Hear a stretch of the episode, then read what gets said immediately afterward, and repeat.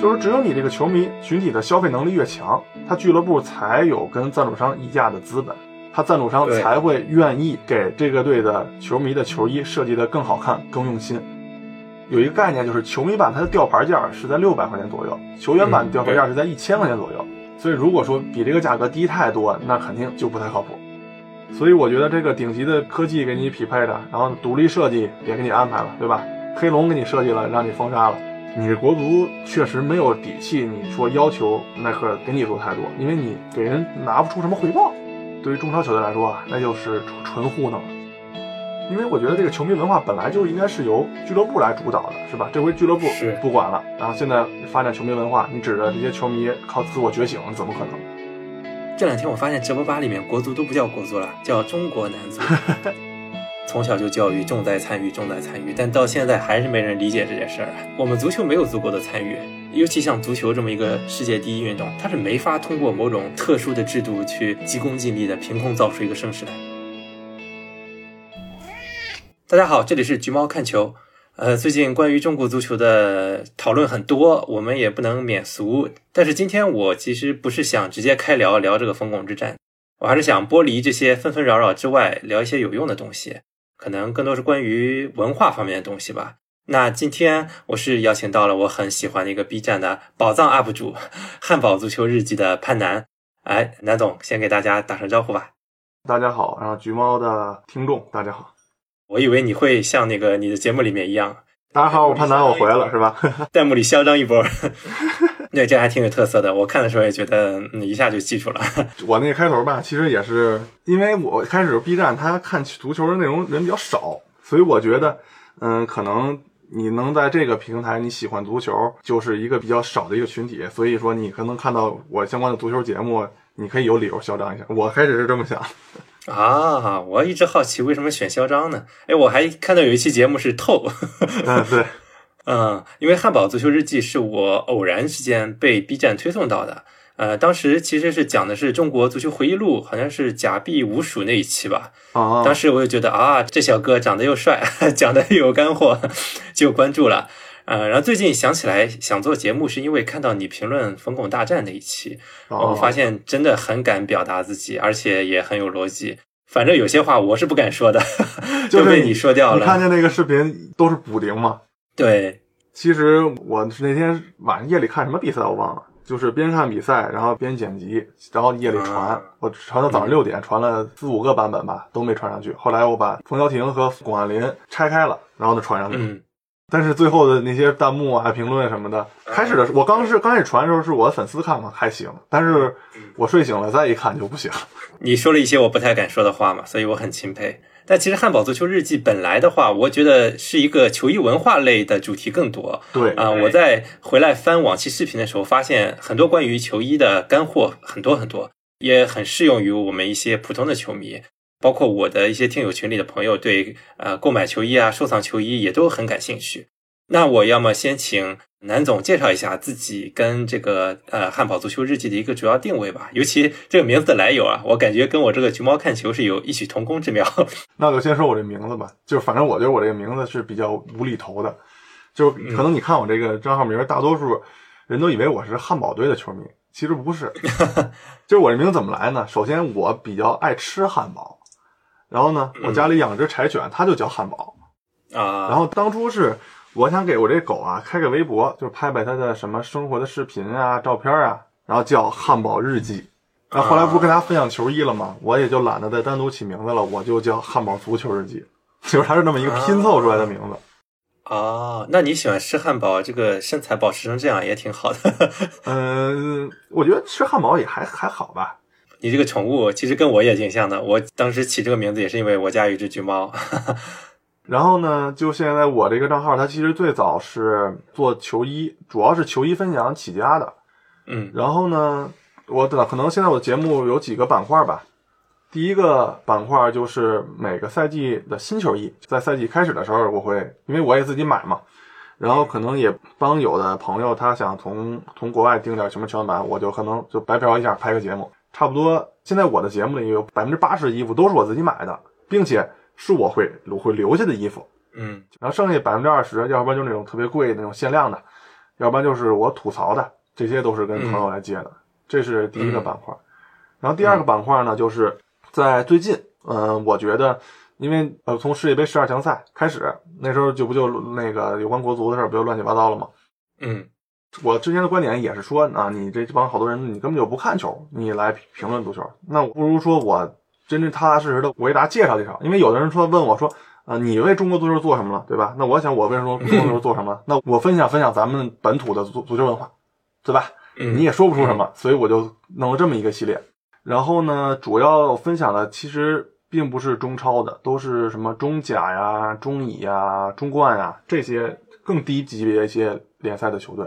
这些衣服百分之九十都是我一个认识，也是通过足球节目认识的一个大哥。那个大哥嗯他借给我的衣服都是他借给我的，有的是他送给我的，因为他主要是收藏中国俱乐部球衣的这么一个爱好者。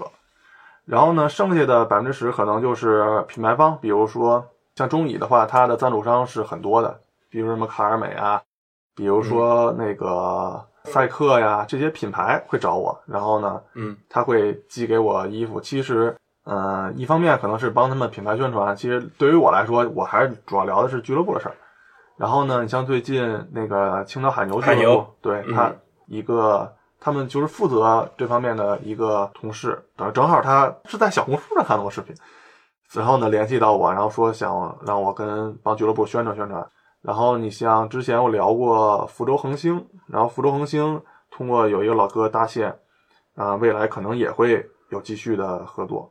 反正我是希望在未来就通过我这个频道的影响力吧，能够说接触到更多的俱乐部或者球衣的赞助商，可能说这是也是能帮助咱们中国的足球文化，可能就在这个球队的商业化或者周边商品这一方面，可能有一个小的帮助。这是我做这个系列的初衷。嗯然后第三个呢，就是可能说你之前说看到我那个视频的时候的那那个系列，那时候可能就是在赛季的中后期，就没有什么衣服可讲的时候，我就说，那既然也聊中国足球，然后呢，咱们就看一看他以前的中国足球是什么样的，所以我就整理出了一个呃中国足球回忆录这个系列。然后起初弄，这个系列吧，可能有两个大原因，第一个就是，呃，因为我收藏球衣嘛，我是国安球迷啊，所以我的国安球衣是从反正一正零年嘛，我记得你说，呃，对，就是从一零年耐克开始赞助了嘛，然后从那时候开始收。主要一方面是我想显摆显摆我这些衣服，然后呢，我说那 那我怎么着我得套个壳啊，对不对？我就想啊，那我说我弄一个这个中超系列吧，正好也来回顾一下国安他从中超联赛成立开始，他一路是是怎么走过来的。然后另一方面，其实也就是说，想从内容上吧，帮我的主队有一个曝光，就是可能说嗯让那些不了解国安的或者讨厌国安的人，他们可以不再妖魔化这支球队。这两个原因是可能是我最早弄这个中超系列的这个原因。嗯然后呢，包括做这个系列的过程中吧，我也是，因为你像关注我的很多的朋友吧，他们现在还在上大学，嗯然后你像比如说，像像就像是零九年的时候，那个都是我在上初中的时候的事儿，那对于他们来说，就完全就是一个未知的领域了。所以我也是希望通过这些老的足球的内容吧，能让他们了解一下过去中国足球发生的事儿。因为像很多再更老的事儿，我上初中的事儿，我可能我自己都印印象不太深，所以很多内容都是要不然我看纪录片儿，然后要不然就是通过买的书，然后来重新编的这一套脚本儿，然后再产出这个内容。嗯然后呢，你像除了这个中超系列，我还弄了一个那个中国足球暗黑系列，这个其实就是对，在零四年中超联赛之前的一个延伸。但是这两个系列我最近都没没怎么再更新，主要是被喷的太狠了。因为因为你像比如说我聊那个踢假球的事儿，是吧？其实我觉得，在我看来，我就是把这个事情给讲了一遍，因为它是真真实实发生的嘛，而且我贴的都是最早的那些新闻的图片嘛。但是可能就有人觉得啊，我在黑哪支球队，我在黑哪个城市。然后比如说我要聊国安的话，那就说我双标。但是这这我也没办法，我也理解，因为他可能他看跟我做做内容，他不是一个一个维度上在看这件事儿。嗯对。所以这就是我目前我这个账号的三大板块吧。然后我看还有一些时事类的嘛，就比如说疯狂大战，或者什么阿布被迫出售切尔西，或者莱万最近的一些发言等等，对吧？是因为因为你像我如果讲纯球的内容吧，它还是很难扩圈的。但是我也不会说去做一些什么，比如说赛后的一些很时事的那种点评。我的内容吧，就是我有一个产出的底线，因为你像。就算是我聊球衣的话啊，我有百分之七十到百分之八十内容都是可能我通过这件球衣的外形啊，它背后的故事啊，延伸出有关我的思考或者说吐槽。因为可能在别人看来，你说就一件球衣，我能聊十分钟，而且我还是按照每分钟差不多三百三十个字的这个输出的密度。因为我觉得就像这种形式放在国外的 YouTuber 上也不是很多见。其实我还是希望通过球衣能产出我的观点吧。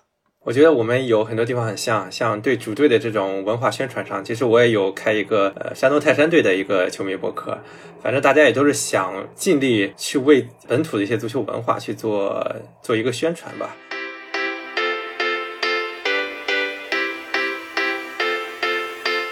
行，那我们开始聊一些干一点的内容吧，先从球衣文化，也是呃汉堡足球日记最擅长这一块开始吧。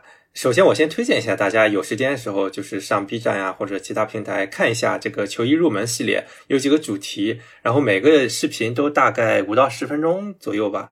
呃，在这儿我们肯定没法把那些主题啊都一五一十讲出来来展开，那我就自己比较感兴趣的问题先来聊一聊吧。首先就是一个灵魂拷问，或者是一个最最基础的认知问题，就是作为球迷，我们为什么要买球衣，或者说买正版球衣呢？嗯。我觉得这个事儿应该，我觉得从两个维度来看吧。就首先从就是个人维度，嗯，其实这个问题可以这么问，就是说，嗯，为什么球迷不买正版球衣？这可能是一个问题。就是先把咱先把这问题反过来看，就是说为什么为什么球迷不买正版球衣？就是我都不说欧洲俱乐部，因为你像他们那些球员版球衣很贵的，就是你要一整套下，就算你球衣打折，你配上臂章、配上字号，也要小一千块钱了。很多比如说喜欢的学生。他很喜欢，但他买不起，对吧？而且像有的很多成年人，他觉得这个衣服这么贵，我没必要买，我买个假的。这种情况就是咱们的现现实，这个我都能，这个我能理解，咱就不聊。嗯。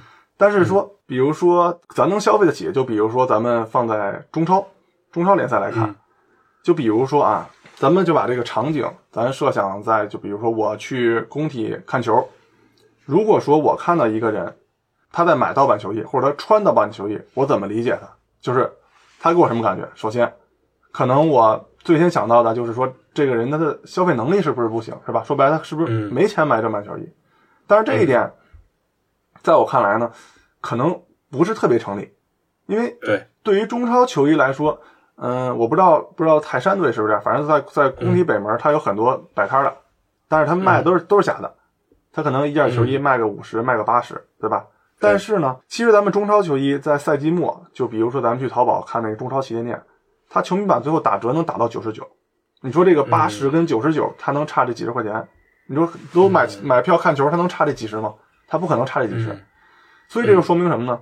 就只能说明，现在咱们买这些假球衣的人，他不懂，就是他甚至不知道自己买的是假球衣。嗯，就可能他是。他就是来来说啊，我来看看个国安，我就是来看个输赢，我来现场热闹热闹。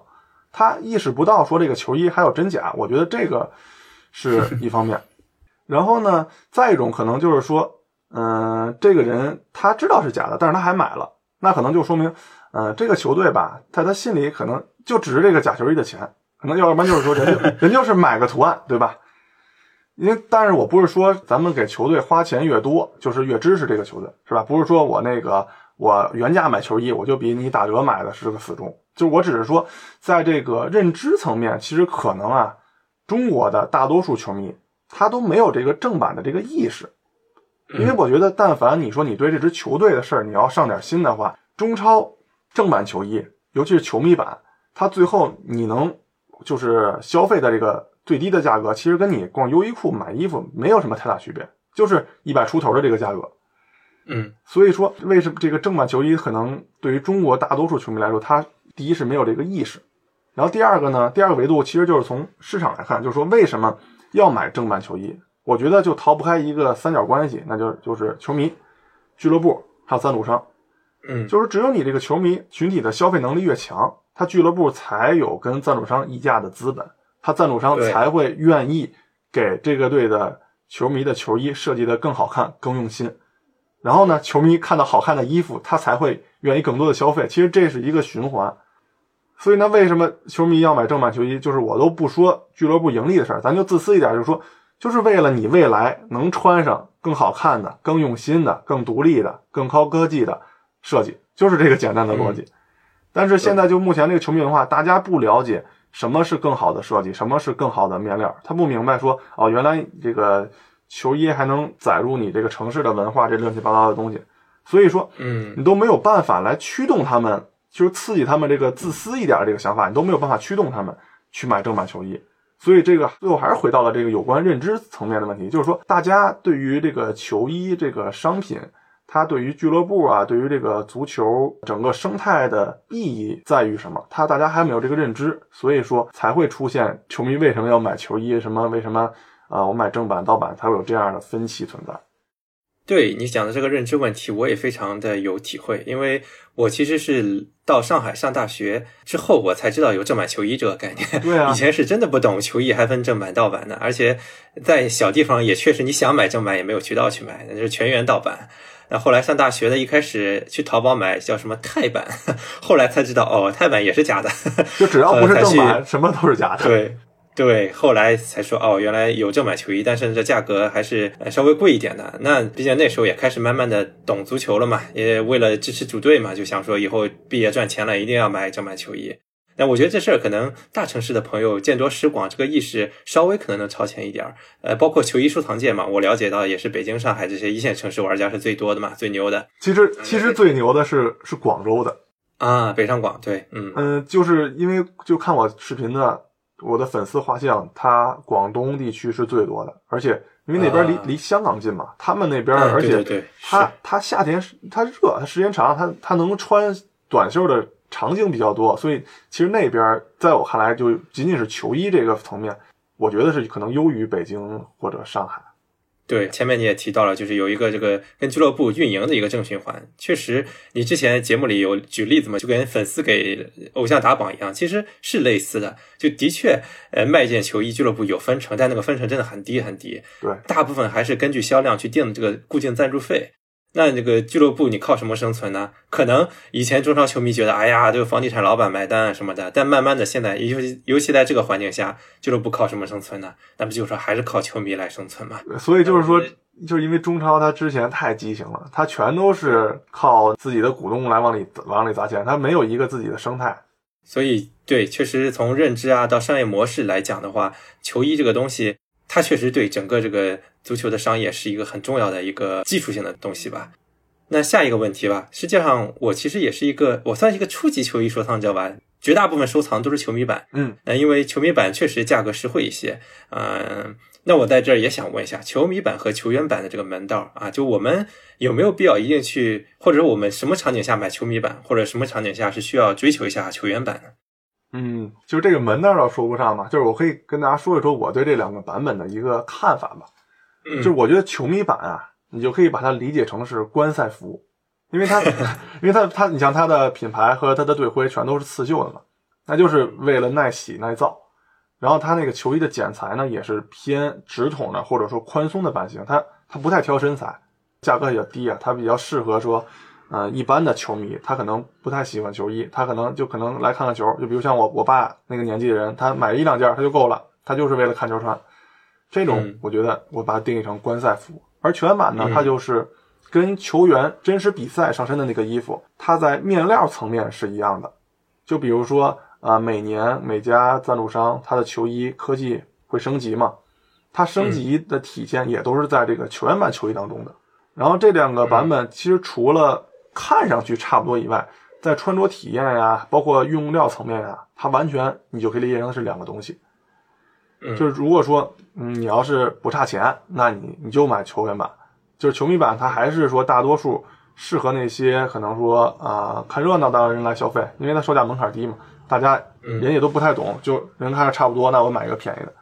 或者说你像比如说你要是学生群体，其实，嗯、你要是学生，你要还想玩球衣的话，你开始的时候入手，我还是建议你就是从过季的、打折的全版球衣来入手，因为真的，如果说，嗯、你要是慢慢的进了这个可能球衣收藏的这个圈子呀，你到后来你就会发现，因为你后来你一定你会买全版球衣，等当你买完之后，你再一对比，你就会发现，你可能觉得你之前买那些球迷版就有点白花钱的那种感觉，因为 因为球迷版那个面料吧，穿起来夏天穿起来真的是不太舒服。我老说那个球迷版特别厚嘛，因为你你像北京那种伏天儿，你穿那个球迷版的，你还真不如穿一个纯棉的那种短袖来舒服。所以我就把它定义成观赛服。反正呢，嗯还就是一个核心建议吧。就比如说，如果说你想真正的，比如说你特喜欢一个球衣，你想收藏它的话，反正是一八到一九赛季之后的球衣，就就比如说啊，二零年、二一年、二年，咱们就尽量去买球员版的。如果是嗯二零一八年之前的球衣，你买可以买球迷版的，因为那个时候球衣的那个科技吧，它没有提升的那么大，这两个版本差距呢也不是特别大，所以就是老球衣的话啊，你可以买个球迷版，但是如果说一八一九赛季之后的，尤其是耐克的球衣，我的觉得还是你如果觉得贵，你就买打折的，那还是首先买球员版，但是中超的话单列。哎，对你刚提到那个时间点，我也是原来我自己也有这个体会，就是我发现近些年球员版在细节上跟球迷版差别真的是越来越大了。对，就像我一九二零赛季买了一件耐克的球迷版球衣嘛，后来拿到手之后非常失望，就真的那个本来耐克就比较简约嘛设计，它那个材质又没有特色，就非常让我失望。对，那后来我就把那件球迷版原封不动的打折转手卖了，我又去花大价钱买了一件球员版的，对吧？它那有了那个暗纹啊，有那些那种材质之后，才会有有有一种幸福感吧。就是两件衣服。对对对对，但问题是呢，确实球员版有些是比较修身的，像我那件儿我都不外穿了，我就当内搭用的。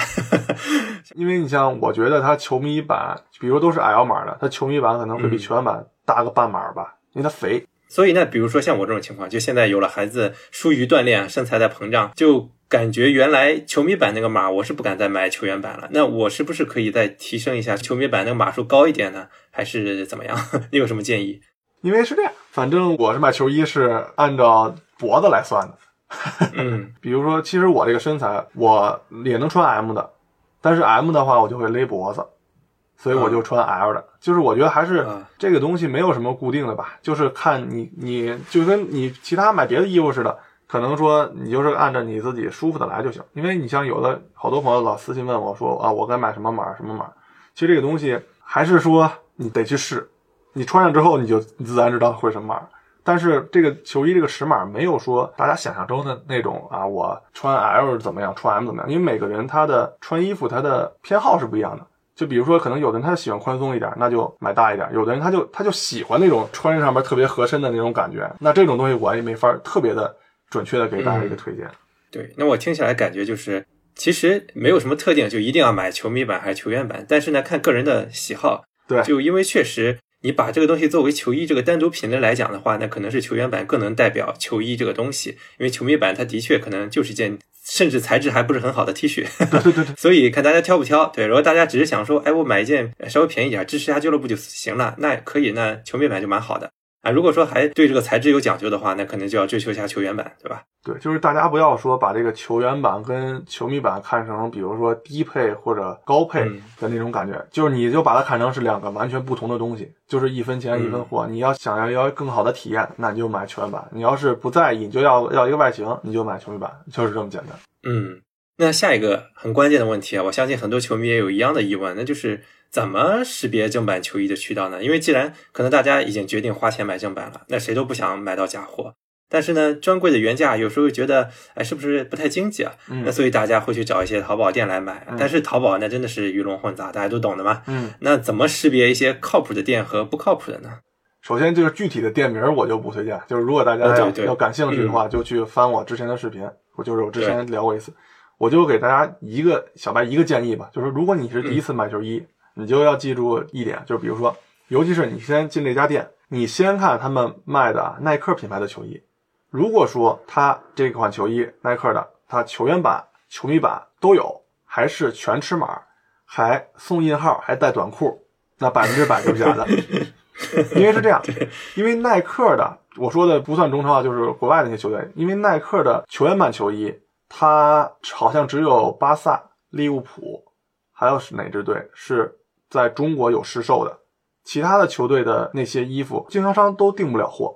所以说，为什么要看耐克的？就是因为如果他球员版和球员版都有的话，那一定就是假的。然后为什么说要看印号呢？因为如果一个正版印号的话，大家买的价格应该是在一百块钱到一百五一百五十块钱之间。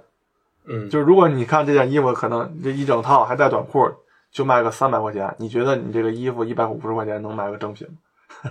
肯定不，肯定是假的。而且再一个就是短裤来说呀，你在国外都很难买到就是配套的短裤，所以这这几样一加起来，那肯定都是假的。你而且大家还要记住一个，就是一般有一个概念，就是球迷版它的吊牌价是在六百块钱左右，球员版吊牌价是在一千块钱左右。就是如果只是这这还只是纯球衣，不带那个臂章，还有广告，还带字号的价格。所以如果说比这个价格低太多，那肯定就不太靠谱。嗯，对，还不能图便宜吧？对，但是现在那帮卖假球衣的也精了，他们把价格提上去了。还是记住我说那个几点，就主要就看耐克球衣，它有没有嗯是不是球员、球迷都有，还是全尺码，这个能砍掉一大堆。对，你在视频里也提到一个点，我也是自己也会用了，就是看评论。对就我有时候也去看评论，就有些刷评论特别明显，就说哎呀，这个这次购物体验很很满意啊，什么给或者我给呃儿子买的，给给老公买的，给男朋友买的，而且他们都会都会配图，还有什么面料舒服这种，谁谁谁买球衣跟你讲面料？就是一般来说很少有人会给你带图评价吧。就是我认识的这，就是我买过的啊淘宝这些所有的店铺，他们都很少会有一个说什么你给我弄个带图评论，我给你返现金这种东西，就是他没有一个这个驱使的一个动力，所以那些卖正品店也很少会有带图的评论。嗯，那我还挺喜欢带图评论。嗯，所以其实到最后我就集中了几家老字号或者口碑比较好的大店，就哪怕它稍微贵一点，至少买着咱放心，对吧？因为这个球衣，我觉得你差个三十五十的，反正我觉得其实可能对我来说不会影响特别多。就是我也是就选几个固定的，啊，那最近其实我发现，包括你自己嘛，也也是在著名海鲜市场上嘛，所以我发现很多货源啊就会在海鲜市场上卖嘛。那我就有点疑问啊，就是说，如果他有这么多好货的话，为什么他会选择在这儿放，而不是说或者开个淘宝店什么的？是不是呃开淘宝成本比较高呢，还是怎么样？嗯，我觉得是这样，就是闲鱼上它的球衣吧，大概有三个来路吧。第一个就是像我之前说的，它耐克的球员版球衣，绝大部分它在国内是不市售的，就是现在一些淘宝那些比较那些卖正品，他们其实都是耐克的经销商，他们是不能通过大货渠道来订这些球员版的，所以呢，他们卖的那些耐克的全版球衣，大多也都是从国外代购来的。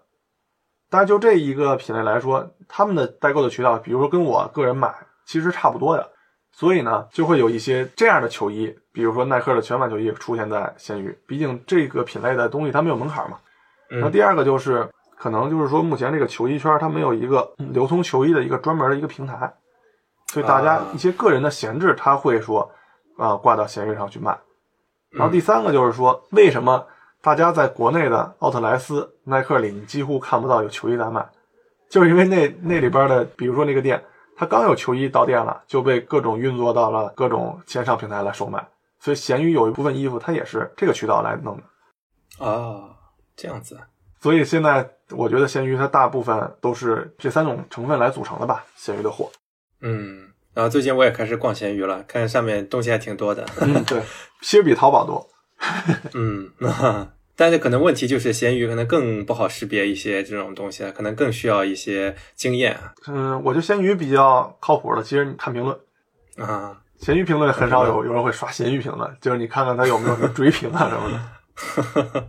好，那呃，再问一个问题啊，就是包括你有很多点评球衣的节目嘛，嗯，那像我们这种呃比较普通的初级玩家呢，嗯可能更多就是看眼缘，哎呀，这个设计我觉得挺喜欢的，那我就买。那从你们角度来看的话，你会觉得球衣哪些设计的一些高级和低级，你们是怎么来评价这个东西的？嗯，我把它分成几个元素吧。嗯首先，第一个就是看这个球衣它有没有单独的设计，就类似于提花暗纹啊，或者说在其他的地方，就是它是不是用的模板，这是第一个我会看的。嗯然后第二个呢，就是看有没有这个球队或者说这个球队所在城市的这些专属的元素。一般这种东西都会体现在这个球衣后衣领的内外侧，一般会在这部分体现。嗯然后第三个就是看这个球衣啊，在这支球队的历史中，这个设计或者这个配色，它是不是有没有致敬复刻老球衣的这个噱头，还是说它头一次使用这样的配色或者样式？然后第四个呢，就是看这个球衣上面的图案了，这个就是见仁见智。像我就比较喜欢花哨的，他有人呢就喜欢素一些的。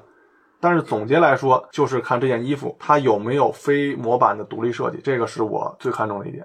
这个评价标准的前提就是建立在你要看很多球衣，你才知道。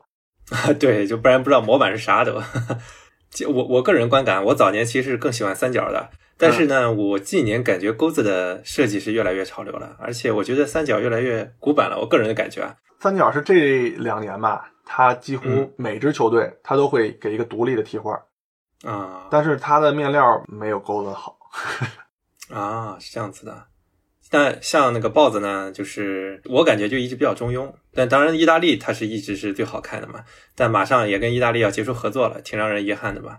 反正它在今年的话，它把他全版的面料给升级了。它在之前的话，它球员版跟球员版几乎是一样的，但是他今年把这个球员版给升级了，还是差挺多的。你看他在今年年初的时候吧，他又发了一个超轻的一个科技，也给意大利用了。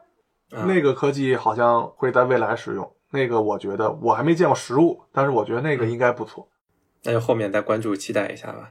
而且我看你还有一期很有意思的节目叫球衣理财，我觉得这个概念特别有意思。嗯，就你自己收藏球衣时候有刻意考虑这点吗？因为其实我发现很多球衣它的价格确实有的球衣就会贵，高于它原来的价格，但有球衣会打折。那这个这种东西到底是哪些主要因素来决定的呢？就是球衣理财，其实它就是整个市场对一款球衣这个追捧的热度，其实就是一个供给跟需求的一个体现。就比如说一款限量的联名的球衣，因为它的稀缺性或者它的故事性，它反而不出意外，它肯定市场价格是高于它发售价格的。然后这也是目前球衣市场的一个趋势吧。无论是你像，尤其是意甲那些俱乐部，他们会跟很多潮牌啊或者轻奢品牌，现在他们会开始做联名。嗯所以这种情况就跟球鞋一样，这是第一种。那第二种就是说，啊、依托于这个球队或者说某个球员的成绩，就比如说欧洲杯、世界杯、欧冠这些大赛的冠军球队，就是当这个冠军产生的那一刻，随着这个赛事的进行，它市场上的存量球衣就已经不多了。因为就比如说你是这个队的主队的球迷，你开始的时候你会买，所以你到后来剩的量不多，再加上冠军产生了，有很多大量的什么路人球迷啊。这种人来抢剩下的不多的这些球衣的情况下，所以这个衣服的价格就会上去。然后第三种就是像梅西跟 C 罗这俩人的衣服，就随着他们进入职业生涯末期，就是现在他们衣服都已经出现溢价，尤其是一八年，就是俩人都在西甲时候的那些衣服，应该大多数它的现在的二手价格都已经超过它吊牌价了，就这就纯属于是就个人魅力导致的。嗯因为这些老球衣它停产了，然后呢，它源源不断的会有新的梅西的球迷，会有新的 C 罗的球迷，然后大家还嗯想要一件老球衣，那价格就肯定会上去。嗯所以就是核心就是说，当这一款球衣吧，它得到了这个非球队死忠球迷的共识的时候，那它价格就会上去。所以反正我买球衣，我不太会考虑之后这些事儿，我还是说按照之前我对设计，我是不是喜欢这款设计来去买。像之前那个阿根廷，嗯它不美洲杯夺冠了嘛，价格也上去。嗯但是我在什么时候啊？特早的时候，好像美洲杯没开始的时候，那衣服我就已经买了，因为就是因为我觉得它那个白蓝条，然后它有点那个迷彩的那个图案，对以前阿根廷它没有这样的设计，所以我觉得挺好看的，我就买了。嗯没想到最后那夺冠了，因为我本来以为巴西会夺冠。哈 哈我其实一直想收一件阿根廷的，但是一直没什么机会。以后梅西可能时间越来越少了，我的机会也越来越少了。嗯，我想想，梅西今年大巴黎不被淘汰之后嘛，我看有一堆人开始卖那个巴黎的梅西球衣，但是我觉得梅西和 C 罗他俩衣服未来一定会越来越贵。哎，挺有意思啊，这些话题。当然，还是建议大家有时间的话去看一下这个《汉堡足球日记》的这个原视频，干货更多。那我们进入到下面一个话题，就是我一直很想搞清楚一个问题，那就是钩子跟中国足球这十来年这个合作到底是好是坏？这个问题，我其实作为嘉宾，从经济角度上，在一档播客叫《从球说起》上面聊过一期。但我今天想从一个球衣玩家角度了解一下这个焦点问题。那首先，你觉得钩子对国足的球衣的态度怎么样呢？因为我觉得。其实我个人觉得，钩子对国足的球衣的设计，其实还是没有球迷批评的那么敷衍，还是有一些心思的。你觉得呢？就是我觉得这个咱们应该从远一点时间看，因为耐克跟中国国家队第一次签约应该是在二零一五年，然后他合同签到了二零二六年。就是一般来说啊，国家队非大赛年，他的衣服都是两年一换，包括国足也是。所以就是在签约的头两年，就是二零一五、二零一六这两年，他用的是模板。这个呢，我可以理解，可能设计还没来得及出现。然后呢，等到一六一七的时候，耐克就给国足设计的是那个龙鳞的球衣嘛？就咱先不说这个图案是不是简单吧，起码它是个单独的设计。然后等到一八到一九年，国足就用上了钩子的，就是最新的科技，因为在那一年钩子发布了点零，就是那个肩膀有那个放射条那个模板。其实这个待遇就很高了。就如果我没记错的啊。咱们国足应该是当年亚洲唯一一个用上这个科技的国家队，所以你说韩国都没有吗？韩国好像在那年还没用上啊，所以你说这个待遇它是好还是不好？当然可能因为在这一年耐克跟中超签了十年的合约，这个也可能也有一定关系。嗯，然后到一九到二二年这几年三年了吧，等于现在就一直穿的红色的那个那是模板了，纯红没有是没有任何亮点，但是他那客场好看啊。对对对，你有印象吧？白色的，然后它是那个有那紫烟的东西，而且它用的也都是改成 VP 二点零，也是最新的科技。反正我是觉得，就是国足目前这个成绩吧，耐克它给你的这个球衣的这个材质的这个待遇，起码对得起你这个成绩。因为你说你现在你在亚洲你能排到第几？你亚洲有很多球队，他他都没有用上这个设计，他给你国足用了。嗯，所以我觉得这个顶级的科技给你匹配的，然后独立设计也给你安排了，对吧？黑龙给你设计了，让你封杀了。这要是 咱要是再吐槽的话，就顶多能吐槽吐槽说这个球衣可能迭代的慢了点，是吧？你三年你主场你就给了一件，嗯，所以我是觉得你这国足确实没有底气。你说要求耐克给你做太多，因为你给人拿不出什么回报。对，一八一九那个爆炸条那件球衣我也买了一件，但很遗憾是球迷版，体现不出科技。好，全版没试售。啊，就是今年那个白色的那个紫色烟雾的那个客场全满，好像是耐克第一次试售这个 Vaporknit 科技的球衣。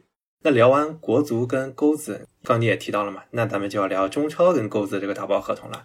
那你觉得他对中超球队态度怎么样呢？因为这个事儿其实更受球迷诟病 啊，都在骂设计不用心啊，而且钱给的也也就那样吧。那从你的角度，你觉得你会怎么评价这个打包合同呢？嗯，反正我是觉得这个对于中超球队来说啊，那就是纯纯糊弄了。因为在因为就从球衣科技方面，它钩子在一八年不诞生的 Vaporknit 科技嘛。但是咱们现在二零二一年去年，咱们中超全版球衣用的还是 Dryfit，就这个 Dryfit 科技是从二零一零年赞助中超开始就已经开始在用了。嗯，而且这个 Dryfit 其实是属于现在球迷版球衣所用的科技。所以说，中超这个现在这个全版球衣都是 Dryfit，但是。顶多跟球迷的区别就是背后给你开了更多的网眼，然后就这个 Dryfit 其实是现在很多国外的豪门球队他们青年队在用的东西，就说白了，他就不是嘛拿你中超当小孩糊弄。嗯，所以其次呢，就就是在说设计，就是以前也就是恒大、申花、国安这三家能给你出独立设计，就包括山东鲁能跟上港，其实他用的也是模板。你像鲁能去年那个跟山似的那个形状不挺好看的吗？嗯，但那个好像也是模板。呃，那个是日本有球队用过，浦和还是谁来着？嗯，对啊，所以你看，你数到底也就三家球队能给你用独立的设计，再一个剩下的球队你就别说了，就尤其像大连，还有什么其他球队一些客场球衣，它其实就是一个老头衫给你印个标，就那衣服如果没有标，你九十九块钱你瓜特莱斯都没人正眼瞧，所以所以耐克对于中超就是这个态度，是吧？而且他还赶上了那几年金元时代火热的球市，他我看在我看来，他耐克就纯属是抄着了。嗯，就比如说，至于他这个耐克跟中超这个打包合同啊，就我肯定是不支持的。它首先它存在两个不公平，首先就是你足协，你惦记你用这些上游球队来养下游的这些小球队，这个思路，我觉得他就不公平。俱乐部比如靠成绩啊、靠声誉啊、靠球迷粘性啊，转化成的这个赞助的收益，最后都被拿去二次分配了，这凭什么？对不对？我觉得，自主签约赞助商，这是对俱乐部的成绩追求乃至球迷文化的运营是有一个正向驱动的这样的一个模式。就是说，你成绩越好，球迷越认可你，你卖衣服越多，你影响力越大，你签的合同越大，是吧？就这么一弄，你甭管你是上游球队还是下游球队，那我还折腾什么劲，对吧？本来我我球队就不盈利。我运作上也不止这点钱书写，那球迷文化这块儿、品牌周边营销这块儿，那就更没有人在意了。因为我觉得这个球迷文化本来就应该是由俱乐部来主导的，是吧？这回俱乐部不管了，然后现在发展球迷文化，你指着这些球迷靠自我觉醒，怎么可能？嗯，所以这个不公平带来的其实不仅仅是真金白银上的分配的不公平，其实还隐含着对于这个球队靠球迷反哺这个商业模式的影响。那第二个不公平，我觉得其实是对这些国产足球品牌的一个不公平，因为其实现在国内有很多不少是专注这个足球领域的品牌，是吧？人家想在国内发展，然后想花钱打广告，但是这钱花不出去，因为你中超不让，所以的人只能赞助中甲、中乙，但中甲、中乙呢又没有什么曝光和热度，所以这对于国内的运动品牌发展也是一个局限。然后最后一点，其实就是耐克它赞助不是分成两部分，一部分是给钱，一部分是给装备。然后就在给装备这部分啊，它其实有百分之六十的东西它是用不上的。对，我也听过。就比如说那个守门员的那种比赛服，咣咣给你两箱子，是吧？吊牌件一件一千，是吧？我给你一百件，那就算十万块钱赞助了。那这衣服你根本用不上，而且你真正的比赛服没有多少。这就是为什么他俱乐部不让说球员随意把自己球衣送给球迷。就说句难听的，那点衣服还不够换洗的呢。对，所以这不怪说国安跟耐克翻车。对，当时国安那个反对的时候，我觉得还是挺大快人心的吧，因为确实有点大家苦耐克久矣的感觉吧。因为无论是赞助金额啊，还是设计啊，这都都有可以吐槽的点。而且你每次一签就十年，这个实在是太长了，对吧？对啊，这个你感觉熬不出头的感觉了。现在耐克他也没有精力给你设计那么多东西，他肯定给你用模板，这是一定的一定的。那其实国安当时有要求，就是之后新合同里面要稍微用心一点。那你觉得耐克有改善吗？嗯，反正肉眼可见的就是给这几年都是西瓜皮设计嘛，对吧？但是我觉得挺好，起码给你一个一个独立的设计。但是我更希望的其实是面料也能给升级升级，那就更好了。嗯。这东西我觉得真的是有时候也不能光怪耐克或者足协，有时候我觉得我们俱乐部自己也太佛系了，就对这个事情俱乐部自己也没有认知，对，就也没有去据理力争很多东西。因为同样是打包合同，我们可以注意美国大联盟每年的球衣，那就整体上就好看多了嘛。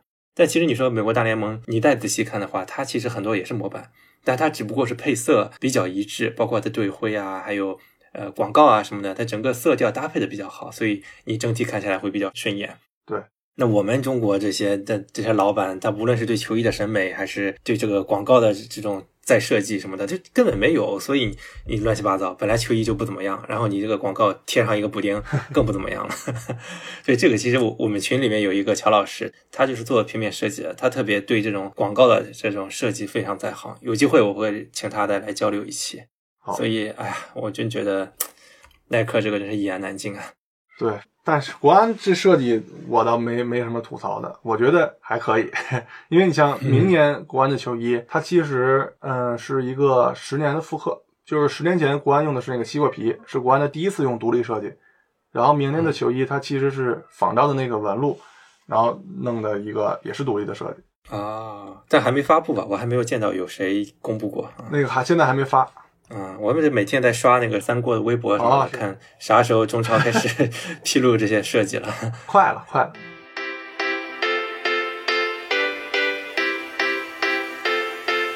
好，那我们最后聊一个话题吧，这个可能才是今天想要聊的一个引子吧。因为相信节目聊到这个点儿了，非核心听众也已经退出了，剩下的可能就是能听得进去的朋友了。嗯，呃，我们就聊聊中国足球跟中国的这个球迷文化吧。首先。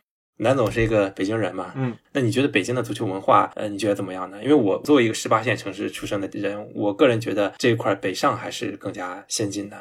怎么说呢？反正我为什么成为国安球迷？我觉得还真的是传承，因为我爷爷就看，然后我爸也看，嗯，那就导致我我从小也看。我觉得这个一点是非常重要的。然后呢，它这个文化它为什么能起来？我觉得最大的优势其实就是一个场景，就无论是参与场景还是消费场景，这个还是很重要的。因为我觉得国安这个品牌吧，它已经融入进了，比如说就像北京人的他这个认知当中，就再加上它这个北京，它作为首都嘛，这个城市，它全国乃至全世界的它人才都来北京了，它就稀释了这个土著文化。那国安它就刚好就成为一个，嗯，北京人他维系或者说享受本地文化这么一个抓手。觉得说国安它可能就代表了某种北京土著的一个精神吧。我觉得这个是北京足球文化或者说北京球市比较好的一个原因。嗯，我之前也我记得忘记哪年了，我比较震撼，就是我看直播当时国安的比赛，在比赛快结束的时候，我从直播里面能够听到现场大合唱唱那个。国安永远争第一嘛？那我一个山东人，我现在都会哼这首歌。我是觉得这一块是，因为国内很少有的这种可以球迷来合唱对歌的这种的。嗯，好，呃，为什么我我们先聊球迷文化呢？因为我觉得这件事儿是我们讨论冯巩大战背后的一个根源性的基础。嗯，就为什么我们现在舆论风向是这个样子？我觉得根源可能是我们没有很深厚的球迷文化，或者再说直白一点，我们所谓的一些球迷看中国足球，他不是因为他喜欢足球，不是因为什么球迷文化。那因为足球是他寻求民族自豪感的一个载体啊。对，这个载体今天，呃，今天肯定不是足球了，所以足球现在抬不起头来，不存在理性讨论的环境。那他更多可能是足女足，对吧？女足夺冠的时候，我记得有个球迷接受采访说：“感谢女足给我带来这种无以复加的民族自豪感。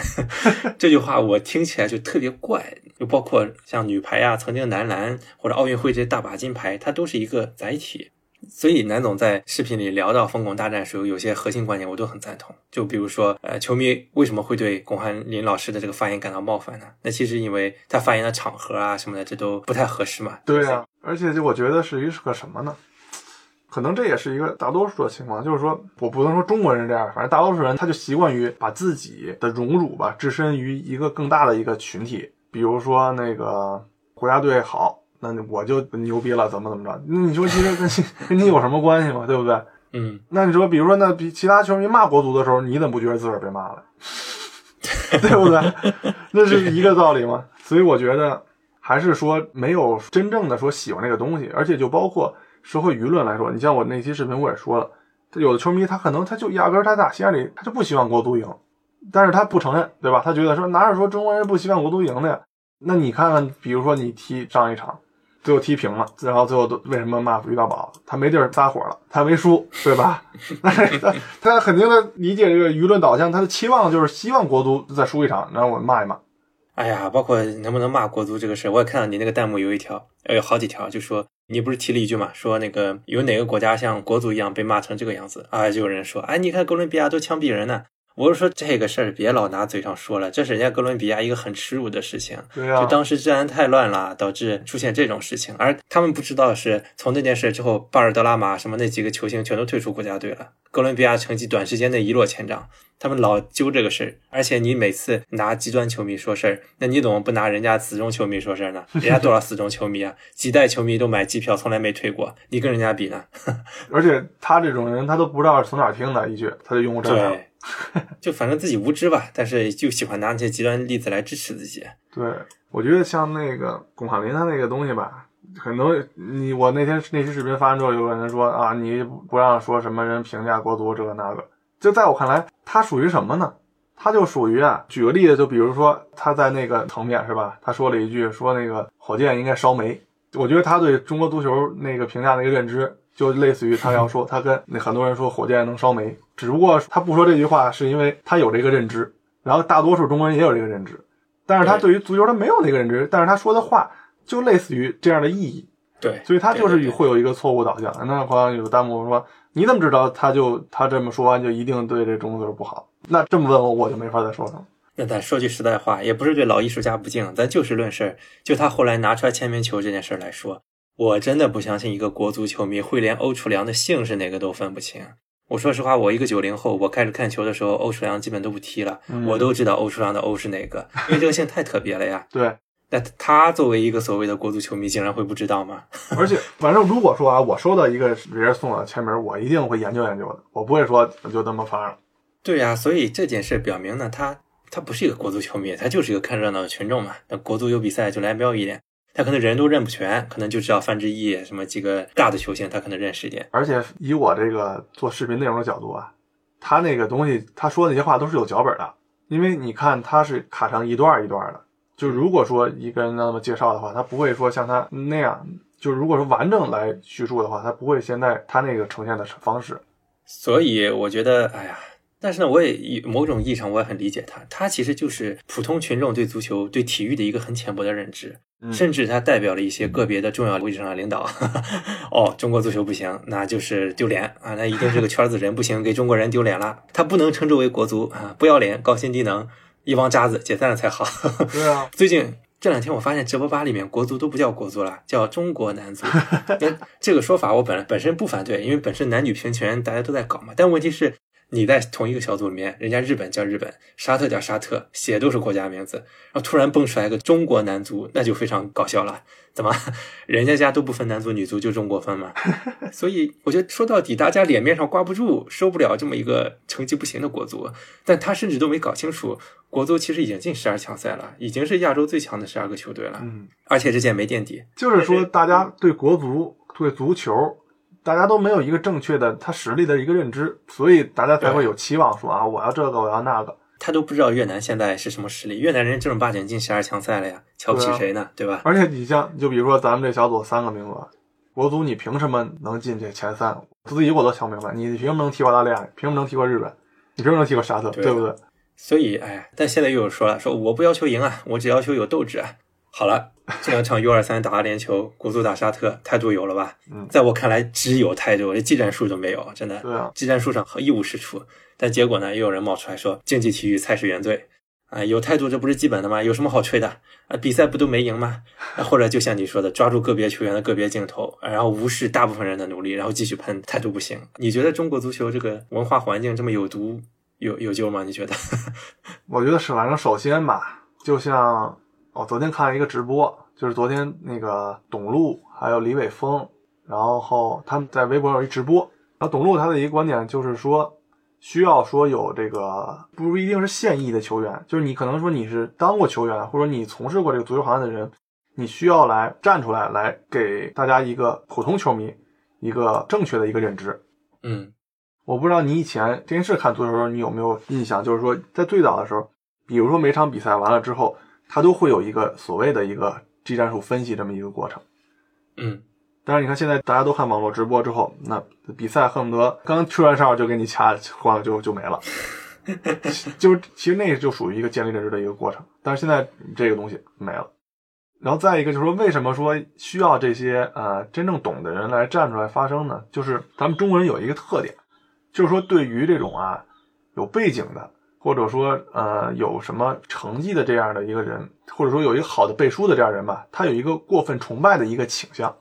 对，今天为什么他巩汉林他的说完那么多支持他呀？就是因为啊，他是老艺术家，对吧？他上过春晚，他说什么我都信。嗯，嗯，对吧？就包括那个那抖音有一有一个卖那个前面球衣的，你知道是谁吧？我说的是谁吧？啊，他为什么那么多人信他？那不就是因为他是从哪哪哪出来的吗？他真的懂球衣吗？嗯，他未必懂，对吧？嗯，但是就因为他从那儿出来了，他我我就认可你。他他为什么我认可你？因为你能进那儿。但是这有什么关系吗？大家缺乏一个这个追求真的这个逻辑逻辑性，我觉得这个东西是缺乏的。但是，嗯，你说这个中国足球这个环境有救吗？我觉得，虽然别看咱们环境有毒啊，但是我觉得中国足球反而最大优点就是它不缺关注。那就是现在唯一的难点就是说这个建立认知的这个过程是是很慢的。因为毕竟，你看咱们职业联赛才三十年，中超才二十年。对，我赞同你，就是视频里有聊到一点，可能你不爱国足，但是我们爱呀。国足成绩不好，中超稀里哗啦，确实很多人可能会不再看他们了。可是中国足球在中国还是有很多核心球迷的。你们不爱我们爱，你们当痰盂，可他是我们的圣杯嘛，就这么说。而且你就如果说这个中超联赛能开主客场啊，你看到时候该看球的那帮球迷还得去。对，就是说这些球迷其实他了解足球、研究足球、热爱足球，就像我们，我们都知道中国足球其实不是一个圈子的问题啊，它其实是个社会问题嘛。对，我们也不是说是看民族荣誉感什么的，他踢得不好，我就觉得民族荣誉感没了，就是喜欢足球嘛，就喜欢支持这帮自己的同胞，对吧？他们也是我们同胞里面踢得最好的。那现在一个问题就是一堆不爱看球的人把中国足球喷成了化粪池，平时不看，然后来事儿了骂一句踩一句就跑了，那承担后果的是谁呢？是球迷啊。现在就你你也提到了嘛，视频里面说再也没有球员出来发声和球迷互动了。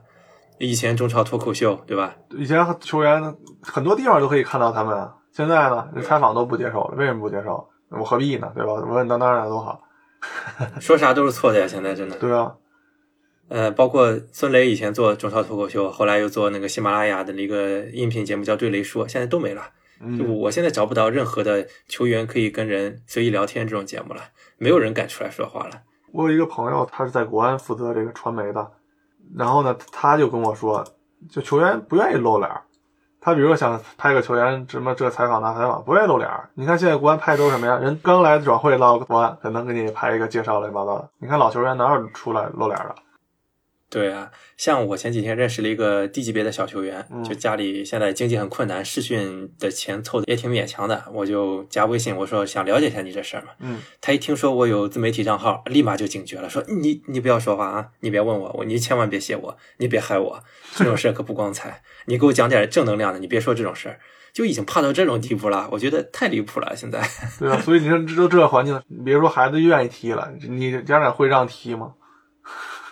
这一波属于有点打压的过分了，属于就是因为我们还是希望这件事变得更好，但是你现在这个引导肯定是不好的嘛。你包括很多官媒的引导，我觉得是对体育文化这种认知是非常浅薄，甚至说脱节的，跟人家欧洲，对吧？嗯，我反正是很讨厌竞技体育菜是原罪这句话，我不觉得菜是原罪，菜不是原罪，你那个疫情期间买不到菜才是原罪呢。开个玩笑啊，就说其实体育这东西不是只有输赢才重要，对吧？你看国安。国安其实就拿了一次联赛冠，国安没拿过冠军，对吧？对。但如果都为了赢才看的话，那你说关岛、马尔代夫这种破队存在意义是什么？嗯，他能争取什么民族荣誉吗？争取不了呀。真正的球迷他是享受参与的一个过程。哎，我就下一点，我正好想说，就是我们从小就教育重在参与，重在参与，但到现在还是没人理解这件事儿啊。嗯，对吧？我我们足球没有足够的参与。你真的去踢球了吗？你让孩子踢球了吗？或者你去现场看球了吗？或者你为足球消费了吗？你买球衣了吗？都没有啊。这个其实才是你发展这个整体这个体育是一个最重要的一个东西。不是说你搞了一个牛逼的国家队拿了金牌，你就是一个体育强国了。你得全民大众参与进来啊。尤其像足球这么一个世界第一运动，它是没法通过某种特殊的制度去急功近利的，凭空造出一个盛世来，不可能，太难了。对吧？有人举例子说，我不会做菜，我还不能评价厨子吗？我说你，你可以评价厨子好不好？但你交饭钱了吗？你就你现在就是路过，瞅了一眼卖相，还没尝，你就开始破口大骂了，那关你屁事呢？对吧？反正我是觉得两方面嘛，其实一方面就是确实是需要，比如说呃专业的人士，可能他需要一个平台呀，或者需要什么，需要他们来做一个引导，然后再一个。就是你现在，你包括其他的短视频平台，你就是你宣泄情绪的话，它就是有流量。但是这个东西它是不是需要一个引导？你中国足协，你是不是会有需要有人站出来来表态呢？对吧？为什么现在那么多人骂足协一点反应都没有？然后再一个，我觉得还是需要俱乐部来对于球迷文化有一个引导吧。对，因为我觉得，就比如说，就拿我去工体看球，我觉得。这个场景之下，我觉得我作为一个球迷去消费这个场景，我觉得我的体验还是挺不错的。就比如说，你去工体看球，每一场比赛你进看台之前，他都会发一个当天比赛的类似一个战报的小册子，每场比赛都有啊。就这种东西，它其实是很有意义的，对吧？对于球迷来说啊，可能你觉得你留一张球票也也是意义，但是这个东西它也是挺有意义的。再或者你像二零一八足协杯首回合，俱乐部组织弄了一个全场的一个踢风嘛。然后他是在每个座位都发了一个质量巨好的一张卡纸，但你说这个东西也很有纪念意义，对不对？它其实就是说，让你这个球迷你买完票来现场看完球，你的你的参与感很强。然后你像之前国安二十五周年的时候，他俱乐部设计了一个那个植绒的一个热转印的徽章，就比如说你去他球迷商店买完衣服之后，他能给你印一个。我觉得就等等就这些俱乐部的这些活动吧，它会会让球迷觉得。哦，我不仅仅是一个看球的一个观众，我也能参与到这个整个这个俱乐部、这个足球的这个生态之中。我觉得这个其实也是一个能够让嗯这些球迷们去真正的去了解足球、去喜欢足球、去认知足球的一个方式吧。嗯，呃，像前面宣泄了很多情绪啊，但其实我很理智的讲嘛，很多现象主要还是因为大家不了解，去做好普及嘛。你不能像现在自媒体一样，为了流量良心都不要了，对吧？为了流量可以去随意的骂、随意的评论，那这东西肯定往下好不了的。嗯，所以我觉得在这样的舆论环境里面，还是需要咱们这种啊，你我，咱们这些内容创作者，还是要有理想，对吧？有良知的去认真的去做一些好的内容。嗯，我有时候觉得嘛，我说现在是处于就像当时那个什么觉醒时代一样，大家都没有觉醒，对吧？所以你需要什么像什么陈独秀啊、什么鲁迅啊，去写一些东西啊，或者做一些东西，让大家看到，才能更理解这些东西。对，虽然说可能我没有那么伟大吧，但是其实咱俩做这东西的初衷就是说，你这个东西你得让你自己心里过得去。我觉得这个是咱们的底线，也能为什么能相对理性的去评论这件事情。其实这也是咱们自己的一个底线嗯，对，所以反正这事儿咱们都共勉吧。嗯。行，那今天非常感谢汉堡足球日记的潘楠给我们分享了从球衣开始啊，再到包括很多这球衣内的门道，再加上到最后咱们是一起宣泄了一下对 现状的一些不满吧。反正我觉得聊得挺开心的，大家也都是三观相投嘛，非常欢迎以后有机会再来串台，然后也鼓励啊我这点不多的粉丝都去支持一下汉堡足球日记，真的内容做得很好。谢谢谢谢。行，那今天聊到这儿啊，感谢潘楠啊，拜拜拜拜。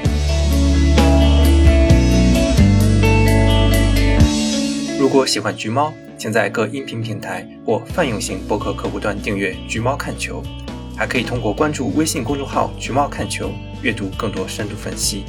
同时，可以在公众号回复“听友群”获取入群方式，大家一起探讨关于足球财经的话题，共同提高。我们下期再见。